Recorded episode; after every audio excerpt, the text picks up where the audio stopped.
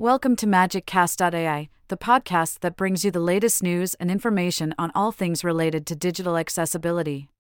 I'm your host, and today we'll be discussing some of the most recent developments in the world of digital accessibility. First off, let's establish what we mean by digital accessibility. In short, it's all about making sure that technology is usable by everyone, regardless of their abilities. This is particularly important for people with disabilities who may encounter barriers when using digital products and services. There have been some exciting developments in the field of digital accessibility recently. For example, there are new tools and software being developed to help businesses assess the accessibility of their products and services. This is essential for making sure that everyone can use them, regardless of their abilities. Another important area of focus is the design of websites and digital content.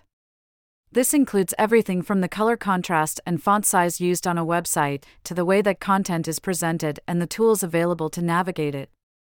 By designing websites and digital content with accessibility in mind, we can ensure that everyone can access the information they need, regardless of their abilities. Of course, one of the biggest challenges in the field of digital accessibility is ensuring that products and services are accessible to people with a wide range of disabilities. This includes people with visual, hearing, and cognitive impairments, among many others. Fortunately, there are many experts and organizations working to ensure that technology is accessible to everyone. One important resource available to businesses is online courses, such as the one mentioned earlier, that provide guidance on how to design accessible technology.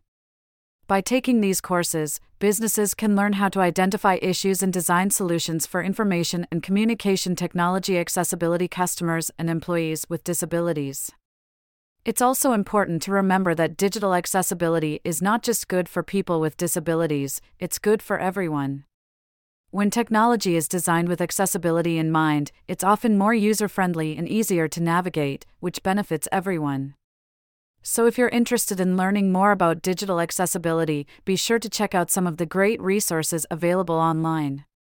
And remember, by designing technology with accessibility in mind, we can create a better, more inclusive world for everyone. That's all for today's episode of MagicCast.ai. Thanks for tuning in.